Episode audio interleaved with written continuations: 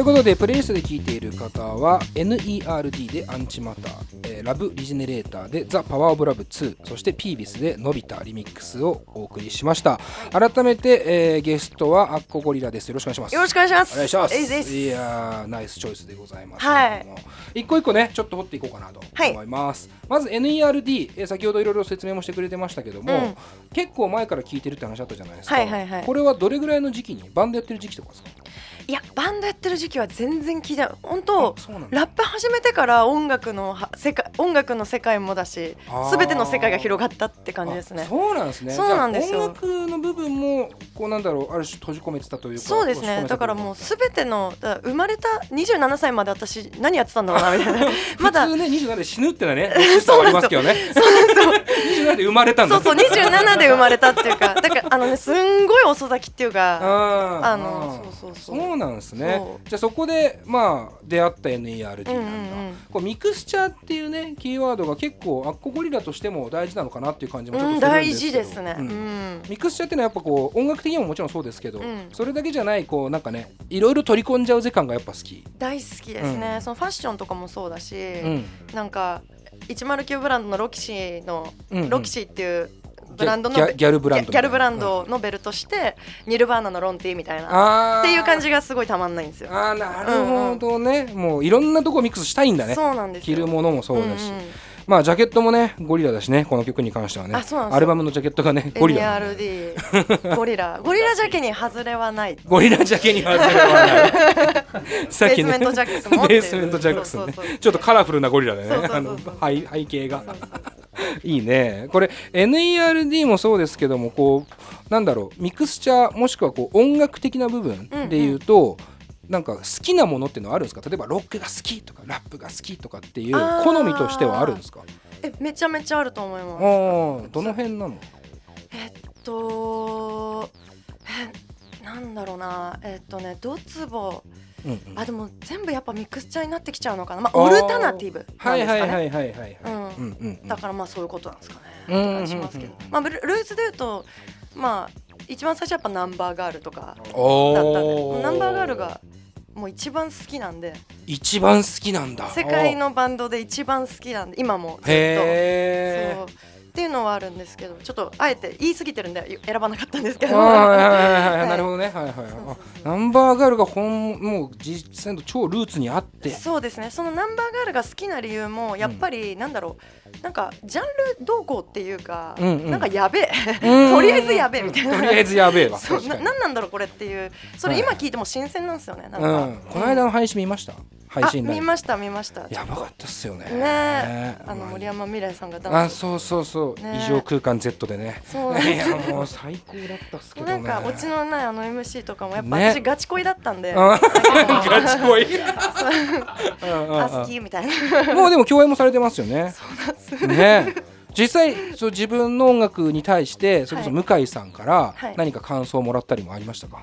へえなんか言われたっけ？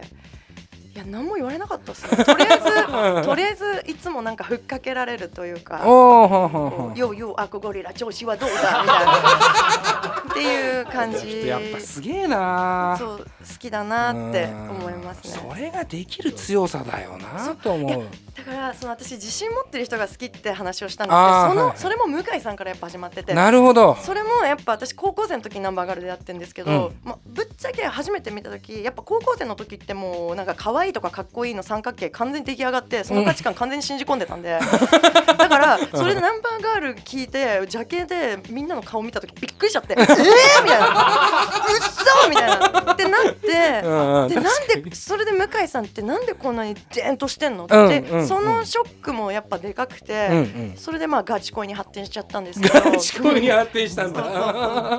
なんかそこその辺もやっぱルーツとしてでかいかなってうんうんうんうんかっこいいなって思います。はいはい、んもう本当真にあるかっこよさだね、ううんんそこに関してはね、で続いてが、えーまあ、カルビン・ハリスの、えー別名プロジェクトというか「うん。ラブ・リジェネレーター」「ザ・パワー・ブラブ2」まあ、これかなり最近のうん曲だと思うんですけど、うん。結構そのアンテナ的には最新のものもやっぱり聴こうっていうアンテナは取ってますか？そうですねやっぱりこうラジオやってるんです私。あ音楽番組。ソナーミュージック。そうソナーミュージックのナビゲーター一応やってるんで。はいはいそれがまあ一応最新の音楽を常にこうチェックするっていう番組だから。そっか。そうなんですよ、なんでそれでやっぱりなんだろう。まあでも六本木の六本木ヒルズでやっぱこう J-WAVE でやってることだからやっぱちょっとムーディーなチルいうん。ものが多めにはなるんですよ。やっぱりそのディレクターさんが選曲してくださるんですけどやっぱそういう時にやっぱこういうなんだろう意志を感じるベース音とか もうねね一気にねね。うんって反応しちゃう。最高なんだけどみたいになはいってしまうというか結構あれですね熱までのスピードが速いですね。あつわかる。あのすっごい早いです私すべて。うん好きね。嫌い好きね嫌いが。ね最高最高ってもうすぐ手挙げてる感じ。めっちゃ早いですね。なるほうんどね、まあそして最後ですけどピービスのねのび太。うん。すごい最高でした。これは。やばいわ、ねのび太なんだよね。そうのび太。のび太が散るってる曲なんだけど。そうそうそうそうそう。これ面白いですね。これは実際知り合いでもあるというか。あ友達です。友達。うん。うんうんうんうん。そうそうなんですこのラッパーどのあたりがやっぱ一番面白みですか？うーん。私が今思ってるのはなんだろうななんかね音痴なとこ。ああなるほど。なんかね音痴さがすごい魅力。ヒップホップって音痴も成立するから、むしろそれが魅力になっちゃうっていうところ。はいはい。あと歌詞のなんだろうなんかあけすけ感とか、うんうんうんうん。なんか丸裸ずるむけ感とかが結構 ななんかなんだろうなんでこんなこの人たちってななんだろう自分のクズさにそんなになんか自信満々で入れるのっていう。なんかそれはやっぱりヒップホップラッパー全体に思うことなんですけど、うん確かに、は本当に大好きなそういうところが、うん。まあ憧れてるっていうのがありますかね。まあなんかこう肯定のパワーなんだよな多分な。まあ自分をブーストしていくっていううん。そこがヒップホップの私は一番好きなとこですね。いやーすごいいいよね。何なんだろうなんかいやのび太がお家でゴロゴロしてたいけれども大きなきゃそろそろみたいな。ななんなんだろう。ただのダメ人間ですからね パッと見れば。そうなんかいいいなと思って。まあでもなんかそれをなんだろうラップ？まあ音楽に消化することによって、なんか大声で言える感じっていうのは、ねまさにみご自身も救われた部分でもあるんじゃないですか。完全にそうですね。ね。そうそうそうそう、いやのび太がねそっち手に入れたらやばそうっすもんね。めっちゃハマると思う。絶対ハマる。絶対ハマる。だってもともとそっちなんだから。そうそうそうそう。そうもともとそうさらに。もともとずっとチルってるみたいな生活してんのに。もう家出ねえだろっていう でジャイアンも来ちゃってるからっていう。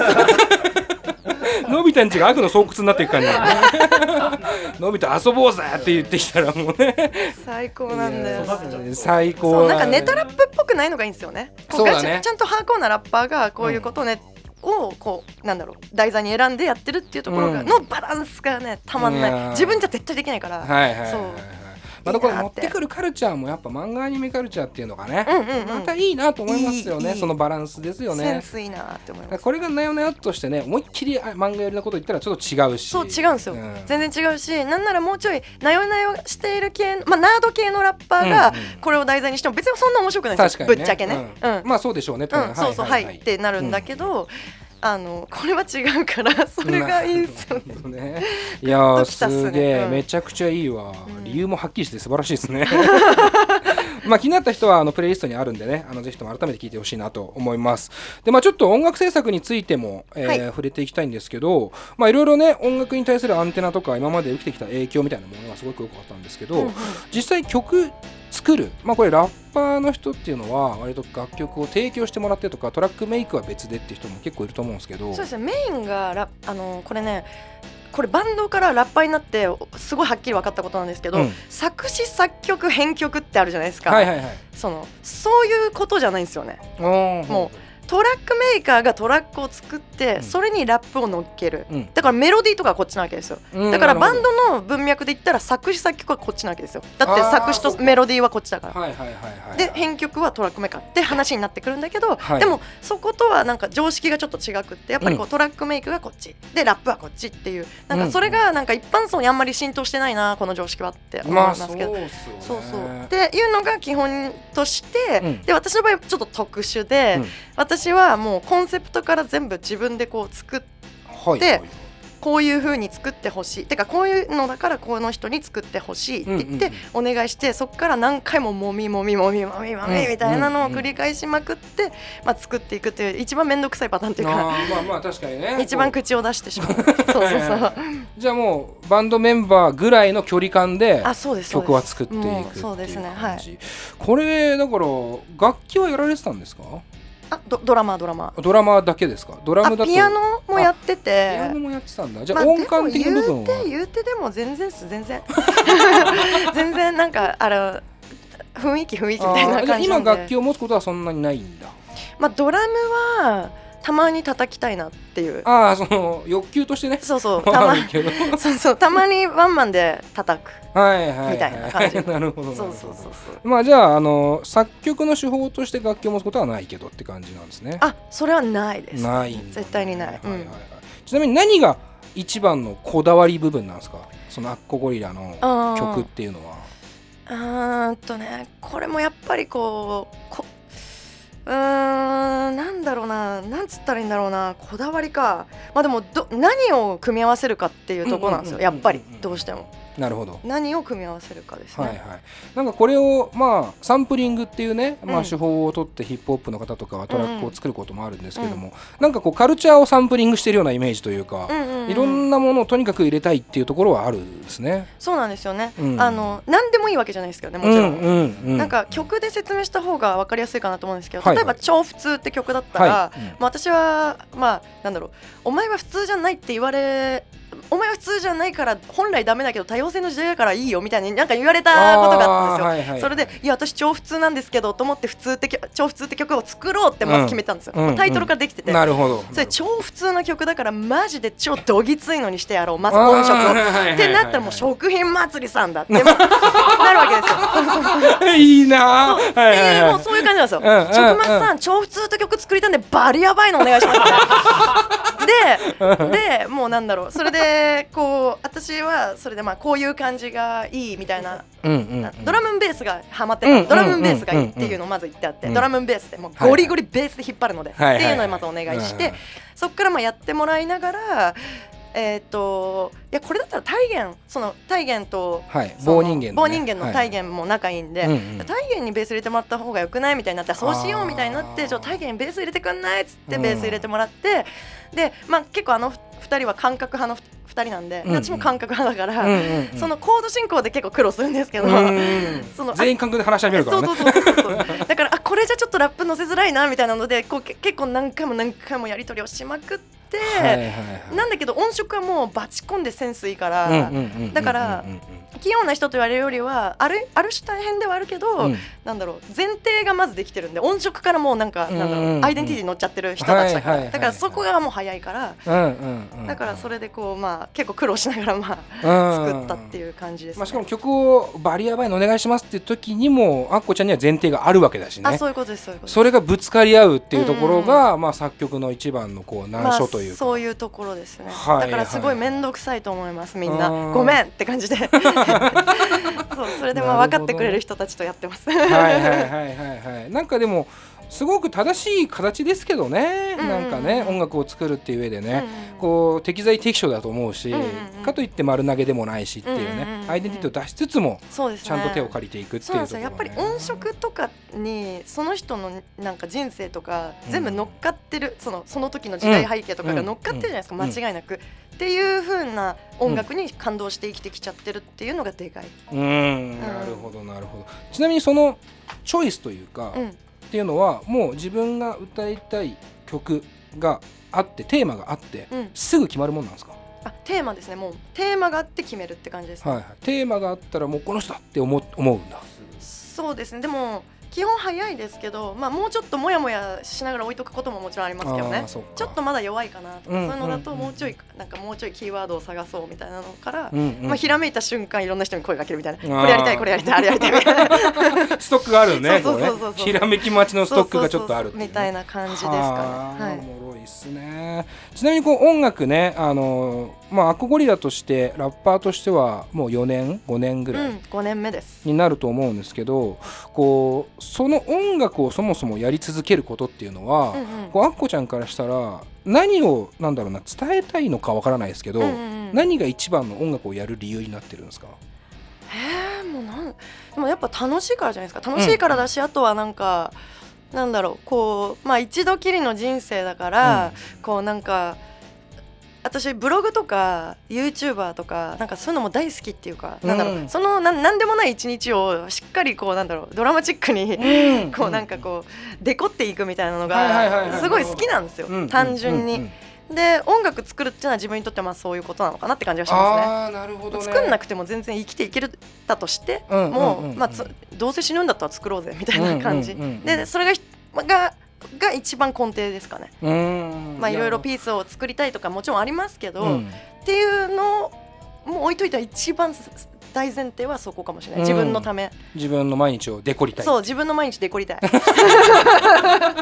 デコりたいっていいね。だからもううんドキュメンタリーみたいなもう落ち込んでる状態の自分受けるみたいな、うんうんうんうん。受けるまでいかない。本当最低最悪なんだけど、うん。っていうでもその感じあるとちょっと楽しくなるから、っていう感じですかね。そのなんか自分が落ち込んでる状況を例えばデコらずに出す人たちもたくさんいると思うんですけどもうまんまもううん木の幹のままポンって出す人もいると思うんですけど、あっこちゃんは割とデコることに結構大事な部分がある気がしてて。あそうですね、ん。そうですね、うん。うん。間違いない。それはやっぱりどういうことを共感を呼ぼうとしてるのか。ああ、いや単純におしゃれしたい。おしゃれしたいのとまああと自分が好きなものがそう、感動してきていることがそれだからっていうのもあるんですかね。うんうんうんうん。なんかもちろん瞬間瞬間によって丸裸な人たちの音楽に感動してきたことはもちろんあるんだけど、うんなんかなんだろう気分じゃない時もあるからなんだろう、今これ聞きたくないなとかあるじゃないですか、はいなんかまあそれはいろいろあるから、そうそうう。んうんうんうんうんなんかうんまあ自分は多分デコりたい人はいはいですよね。はいなるほど。うん。なるほどまあなんか語弊はありますけどリスナーのことっていうのは一旦置いといてるんですかね？ああ置いといてるかもしれない。自分受けを一番狙ってる、そうっすよね。ううんんうん。うん。まあ、だから生きるの下手なんだと思う。っていうのはある。そのなんかマーケティングとか考えられないんですよ。うごい下手くそでそういはいはいはい。なんかそういう話してたらなんかもう息苦しくなってくるみたいな。そうなんかこの層を狙ってね。とかなんかそうっすね。なんかなんならなんかズタボロに負け犬になってる自分も嫌いじゃないっすね。どっちかっていうとなんだろうなんかなんできるなって思っちゃうし。うんうんうん。っていう感じ。まあ普通に落ち込みますけどね、うん。なんで私いつもこうなんだろうとか思うんだけど。思うんですけど思いつつももうちょっと楽しんでる自分がいちゃうっていうか、んんん。なんかしっかりこうなんか弱さみたいなところもなんかちゃんとあるんだなっていうのが一つとまあ、それをなんかね私弱いですって言わないのが僕はすごくいいなと思うんですよね。私弱いですって言い始めると要は同情を買ってると思うんですよね僕はなんとなく。いやだから私はそんみんな強えと思う、うんすげえなと思う、私は友達いないんですって言ってこうやって喋ってる人昔から意味が分からなかったんですよ、うんうんうん。マジで友達いない私からしたら。よく言えんなそんなこと。口が下げても言えねえよこっちはみたいな。ま本当はいるんだろお前らそんな言えるってことはめっちゃ強くね？みたいな。死にてか 死にたいとかよく言えんね恥ずかしくて言えないみたいな。なんかそういう感じだったんですよ。なんかどはいはい。自分の多分ダサいの価値観がはっきりしてたんです、うん。そこに関しては、うんうんうん自信持ってるやつが一番かっけえって思っちゃってるから、うんうんそうん。いやいいね。かっこいいところにちゃんと向かっていってるのはすごくいいなと思うし。やっぱダサいっていうのがね僕もすごく使うんですけど。うんうん。まあ結局ダサいやつにはなりたくはないですからね。いやそうこなんですよ。っちもね、うんそれが私基準のダサい。ですよね。のうんそう。うん。になりたくないっていうのがいやーすごい大事だなと思います。ちなみにこうまあいろいろ取り沙汰されてるというか、あの取り上げられ方として多分女性ラッパーっていう視点も一個あると思うんですけどまあ正直僕あんまり興味ないんですけどその、はいはいはい。な興味ないっていうとまた語弊あるんだけどカテゴライズとして。女性ラッパーそういうことがね。そういうまず自覚というかっていうのはあるんですか？女性としてみたいな。っていうのはあのもともとあんまりなかったんですけど、うんうん。そのヒップホップ、まあ、ラップを始めて MC バトルに出るようになって向き合わざるを得なくなってしまった。やっぱり女でラッパーとかありえないみたいな、ってところから始まって言われまくるみたいな、うん。女で出てきてる以上、まあ、まず枕営業でしょっていうのとあととかあとは普通に「お前はブス」とか「お前は可愛い誰々よりブス誰々可愛いとかそういうところで盛り上がっちゃうとか。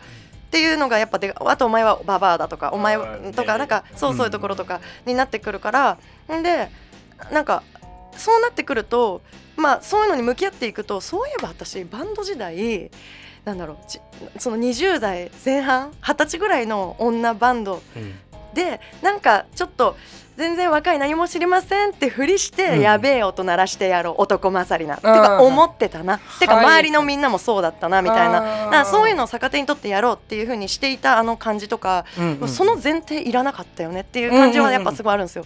ううなんかなんだろうななんか必要以上になよなよしく見せる必要もなければ、うんうん。男勝りとかそういうのもいらなくて、うん。かっけえ音鳴らせばいいだけの話なんだけどなんかそういうことにやっと気づいていくんですよね。うん。なるほど。昔そうそういえばそうだったって、はいはい。はいでもっと紐解くとみたいな高校とか、その学生時代のこととうんかうん。に、なんかあそういえばあの時あのなんだろうなんかなんかあの子はブスだからなんかヒエラルキーでしたとかなんかそういうのがあったよなとか、はいはいはいそういうことで人の価値って変わるのかなとか、なんかうんうんうん。まあそういうことになってくるっていう、はいはいはいだからラップのおかげで、うん。まあ、眠っているところから目が覚めさせられたという感じですね。なるほどうんうん。それは曲を書く上ではなんだろうな意識することはないんですか、え自分が女性であること、意識はしてない、うん。意識はしていなくって、うんうんうんうん普通に私がって感じ。私がうんうんラップをするっていう感じ。いやなんかねだからそこなんですよね。だから僕もこれ取り上げたくないっていうかこうはいはい。女性男性みたいなところで言うと、もうなんか一時期っていうか、まあ、今ももちろんすごくそういう論評というかねあの議論ってすごいじゃないですうか。でもなんかもう逆に僕ダメになってきちゃって、うん。そのもうもうそのろ議論が差別っぽく聞こえてくるわみたいな、もうもうそれぞれでよくない？別にっていう。うんところにいる中で、うんうんうん。こちゃんが別に良くないって言ってる感じが俺はしてて、あー。なんかそうそこがなんかねすごくいいなと思っちゃうんですよね。なんかねこれはねちょっとね難しい話になってきちゃうんですけど、うん。うんなんかねやっぱ怒っている人たちも理由があるんですよ。バックボーンがあるんですよ。でそれってバックボーンを掘り下げると理解できるんですよ、うんうんうんなるほどねって思うんですよ、うん例えばツイッターでめちゃめちゃ炎上してたとして、うん。私フェミニストなんですけど、フェミニストって言ってるんですよ。あ、うん。私自分のことフェミニストだと思ってるんだけど、うん。うんフェミニズム関係で例えばツイッターが炎上しててみんながバチボコ怒ってて、うん。そう例えば理由が分かんなかったとするするじゃないですか、うんえ全然分かんないみたいな、うん。なんでこんな怒ってんのってうん分からなくて、で紐解いていくとあそういうことなのかってうん。理解して、でもその表面だけ見てたら、うん。怖っみたいな、うん。いや近寄れない近寄れないってなっちゃうんだけどなんかそれをなんかそれってそれぞれお互いそうじゃないですか。あいつぜえなってなってバックボーンを知るとちょっとああうんそうか、まあそういうところがあったのかみたいな、なるほどなってなるからなんかそういうところをなんかつなげていくことを私はしていきたいなって思ってるんでこのミラクルミー経て今思ってるのが、そうですねはあはあはあ。それはじゃあミラクルミーがあったからこそ思ってるってそうなんですよ、そうそう。ガーリズムの時は私は言っていくぞと思ってたんだけど、うん。やっぱりどうしてもあれついていけないとか、なんだろう。えなんで怒ってるのかがわからないとか逆になんだろう。その全然意識も何にもしていない人たちのなんだ無意識なうん。差別的な発言にいちいちこう傷ついたりとか、うっとかそういうことに耐えきれるメンタリティがなかったりとか、うん。っていうことに翻弄されちゃったんだけど、うん。まあ、そのそれを経てからのあ知るって大事だなって、うん。もっとなんだろうこうこれってどういうことなのっうん。てラフに聞けたりとか、なんかそういう場を、まあ、グッドバイブレーションズってパーティーをはちっちゃい規模で始めたんですけど、はい。それをそういうパーティーにしていきたいなと思って、まあ、それを大きい規模でなんかうんもっと多面的にそのライブアーティストのライブだけじゃなくって、うん。そのトークとかアートとか、うんうん。なんかいろんなベクトルでこうファッションとかねなんかそういうのでこう考えるきっかけとか知るきっかけとかになれたらいいなと思って、うん。ますね。なるほどね。そうそうそう。喋れば分かったりするじゃないですか。なんか、うんまあそうですね。なるほどねとか。それがでもミラクルミーを経てから今結構そのなんだモードというかそういう感覚になっているっていうのは、うん。今後各曲っていう意味でもどうですか？その変化が訪れそうなイメージなんですか？そうですね変化というか。まあ基本なんだろう根本は変わんないんですが、まあもうちょいこうまあどしっとすんのかなって感じしますけうどね。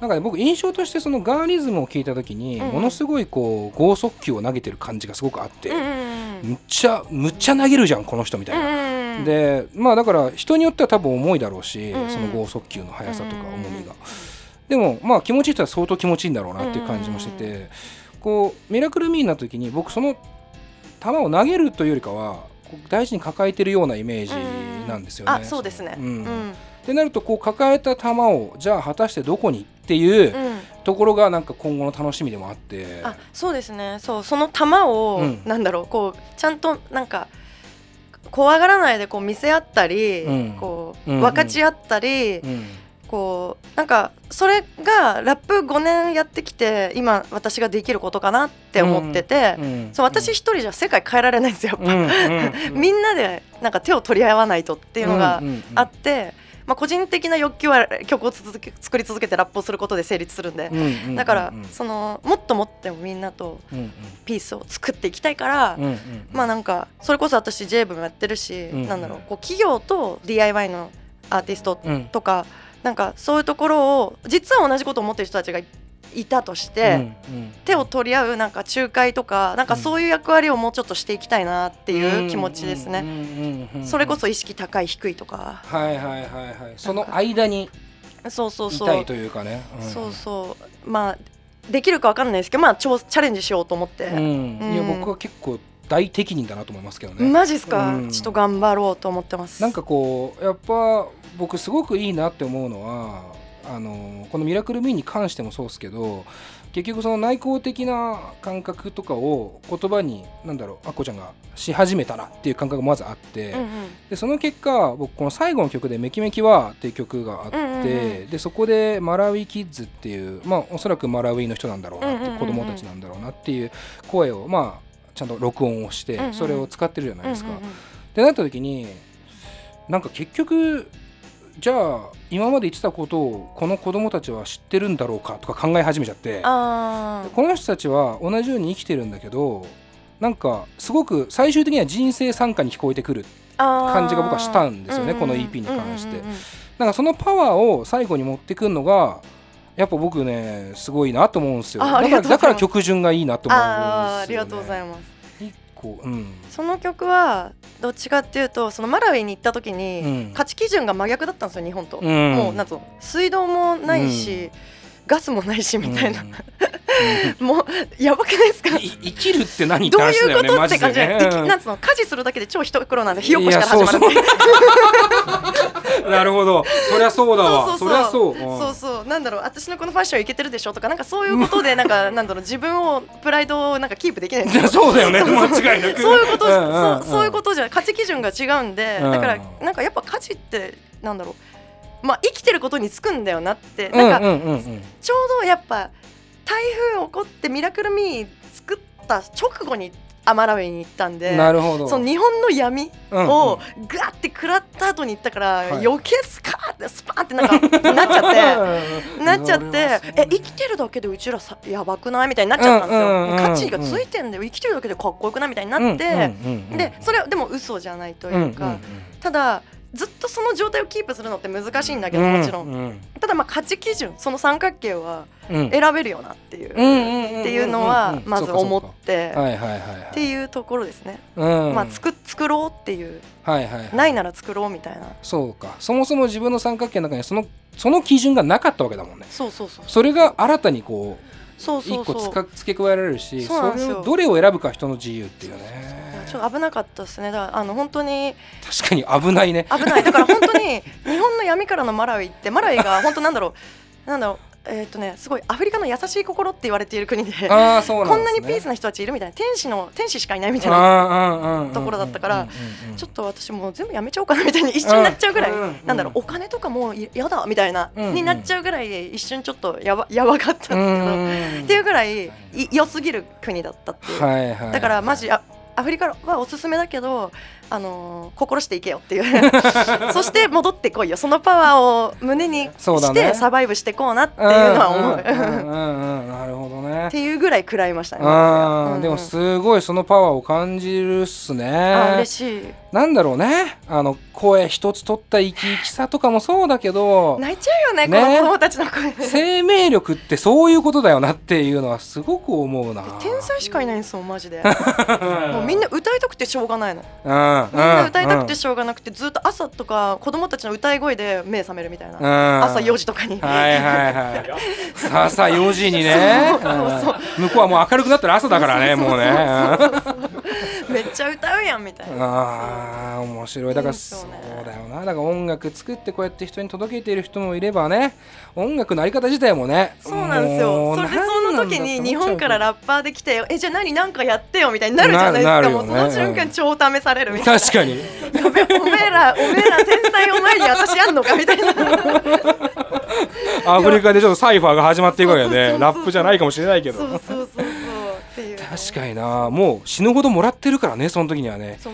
あなたたちに何かやってたら多分相当やるんだろうなと思うしね。うん。自分が言われたら何しようみたいなね。そうそうそうそう。いやーすごいでもね体験モラウイでねフェス呼ばれてね来年夏に出てきます。もう最高じゃんマジで。そうそう。フェスあんのやばいな。やばいでしょ。水道ねえのに。でしょ。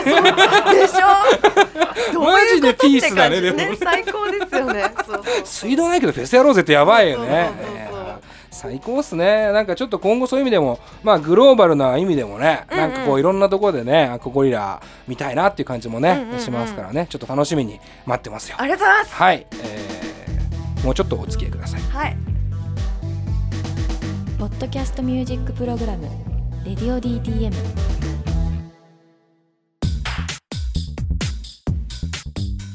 さあというわけで、えー怒涛の勢いでね。はい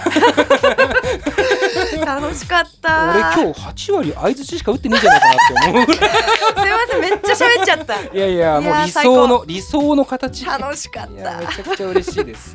まああっという間だったんですけどもここで改めて、えー告知の方もお願いしたいなと思っておりまして、はい。まあ今日ちょっと取り上げていた EP ですね、うん。こちらの方から告知をお願いします。はい。あここであのミラクルミ EP っていうね5曲入りのねもう超やばい EP がうん。リリースされました、はい。されております、うん。でこれねあの今 CD って売れるじ売れなんだ CD をゲ取る理由ってあんまりなくなってきてるんですけど、そうそう。る理由がそうそう、うんだからこそなんか物としての価値にすごくこだわって、うん。もう歌詞カードとかもうマジ可愛いんで、いや可愛かった超可愛いんでジンみたいな感じ。てかまあなんだろう。なんか昔のプリチョみたいなバイブスなんで。そうなんだろう。そう全ページバイブスが違うみたいな。確かにね なんか確かにこんなノート昔持ってたよねでしょでしょそうそうそうっていう感じ。そう。そうそうそれでなんか日々のいろいろをこううん。照らしていけるような EP になったんじゃないかなと思うので、うん。えぜひゲ取ってもらえたら嬉しいなと思います。そうですね、なんかこうあっこちゃんのなんだろうな趣味思考が思いっきり出てますね。うん、あ完全に出てますね。好きでしょって感じ。そうそうそうそうそう。たまんねえやつからしからしたらたまんねえと思うマジで。超最高だなマジで まあぜひともね皆さん CD 手に取ってねあのバンドとしての、えー魅力もね感じてほしいなと思います。はい、でまあサブスクとかでもねあの聞けますので。あもう。ねとにかく聞きたい方はとまずは。にかく聞いてほしい、うん。うん。そちらから行きましょうって感じですね、で、えーライブもまあちょっとねいろいろありますけどもライブも決まっていて、はい。はい、そうなんですよ。えっと三えっとミラクルミーワンマンツアー、うん。で東名阪回る予定なんですけど、うん。3月20日名古屋3月21大阪3月27が東京うん。でワンマン、はい。ちなみにアフターパーティーもある。あ3月29日にある。ああるんだね。っていう。予定で予定で。あの全力で準備しております。はい、うん。あのまあこの現状ですから。そうなんです。えーなんかもう誰を責めるわけでもないしもちろんうん。ね、もうとにかく困ったなですけども、うん。うんまあまああの日々ね現状変わっていってますから、ん。えーライブに楽しみにしてる人もねまあちゃんと楽しみにしておいてもらって、うん。あの対応はねしっかりすることになると思いますけども、うまあまああの今はガチガチでやる気満々なんでね。そうガチガチでやる気満々ですね。えギンギンです。ギンギンで。ギンギン。ななんなの？そのその喋り方ずっとなの？なんかもう小学生のヤンキーみたいな喋り方するの 小学生のヤンキーみたいな。人は殴ったことないけどみたいな。いやそうです。よ本当そう生きってるだけのヤンキーみたいな。小学生でギンギンねいやでも言いそうじゃんなんかギンギンだからとか。いや面白いね。愛されるわ。ですかね。愛します。愛してください、はい。みんな愛して。はい。まああのライブになったらそれこそ武田君もギターであ出ます。ねするわけだね。スプレイヤー。さライブやばいんで最近。超やばい。い。かもう超自信ある。ちなみに今ってバンドっすか？完全にバンド？えっ、とバンドとその動機とかサンプラーも使って、んそれでそれこそさっき言ったもう私なりのミクスチャーのうん。具合がいい感じにもううん一人一人のプレイヤーがなぜその人がチョイスされてるかっていうのも全てこううん。意味がつな通ってるんで。うんうんうんもう自信あるんですよね今回のツアうんいやー。マジやりて 心の声出ちゃってっから。えマジやりてあでもとりあえず日々のねいろんなあのマイネガティブなマインドに自分のマインドをね持っていかれすぎないように、うん。ポジティブマインドも忘れないでうん。やってい、やっていこうぜって感じですね。うん。やっていきましょうよトリマもうミラクルミ EP 聞いといてって感じ。う んトリマね。何なんだよこの人。本当にそうなのかが分かんなくなってきてるもう。いやいやいやいや。いや本当にこうだ本当にこうなんだよ、本当にこうなんで最高だねマジでね。まああの今日いろいろ話しましたけども、はい。あの個人的にはねあの僕こうアッコちゃんのそのその感じっすよ。その人間ですよね。にその人間感がねやっぱ何より好きだしあのーまあ誰にどう共感呼ぶとかでもなくて、うんうん。あの誰に同情してほしいとか何かを敵にしてほしいとかでもなくてね。なんかこう自分やんっていうかもう結果自分じゃん。うん。自分でしかないよっていう強さみたいなところは僕すごく学ぶべきところだなというふうに今日も思ったので、あ。のーなんだろうちょっと小手先の希望とかではなくねこう自分の根本をしっかりこう固めるようなねそうそうそう。あのー思想というかがすごくあるなと。自分同士でつながろうぜってい感じ。やー素晴らしいね。ねそれが理想っすよね。うん大事。超理想マジで。そうなってなろう？頑張ろそううなって世間も。お互い頑張ろうぜ。お互い頑張ろうぜマジ私でも頑張るわ。俺も頑張るわ。流されそうだったけど頑張るわ。まあまたあのぜひ次の作品出た時には。ああもうお願いします。嬉しい嬉しいんだよこの人人気あるんだよね。いやいやいやいやいや俺ら人気ないんだよな。めっちゃ出ない。いや嬉しい本当に。なんか今度はダ話もたくさんねあしたいなとか思ってるのでねえーまた近々お会いしましょう。ありがとうございます。はい。というわけで今回のゲストはアッコゴリラさんでした。どうもありがとうございます。ありがとうございました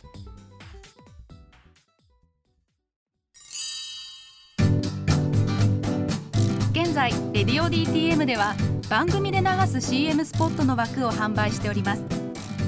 毎月3万件を超えるアクセス数がある音楽番組を使って効率的にイベントの告知や企業 PR などをしてみませんか？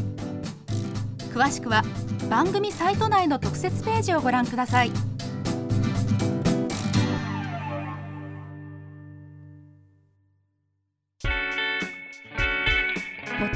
ミュージックプログラム「レディオ DTM」はいアッコゴリラ。ありがとう。いやー。アッコちゃん。めっちゃ嬉しかったわ。まず会えて。いやあのー超最高マジで。マジ俺もデコってくわ。毎日を。本当に。バイブス高めに行くわ。いやできねえわやっぱ身に入ってねえからできねえわ。あれ。すごいね。楽しい人だね。なんか何よりそのエネルギーねパワーを感じますよね。なんかこれは話してる内容もちろんなんですけどやっぱりその人から出る声のその質とかそこに乗っかってくるテンションとかがとても良かったなっていう感じがして、えー僕はちょっと圧倒されました。正直。途中何喋ってるのか分かんねえなっていうぐらいだったもんね。俺が、うん、本当にすごい人だなって思いながらちょっとこう見見惚れちゃってましたけども。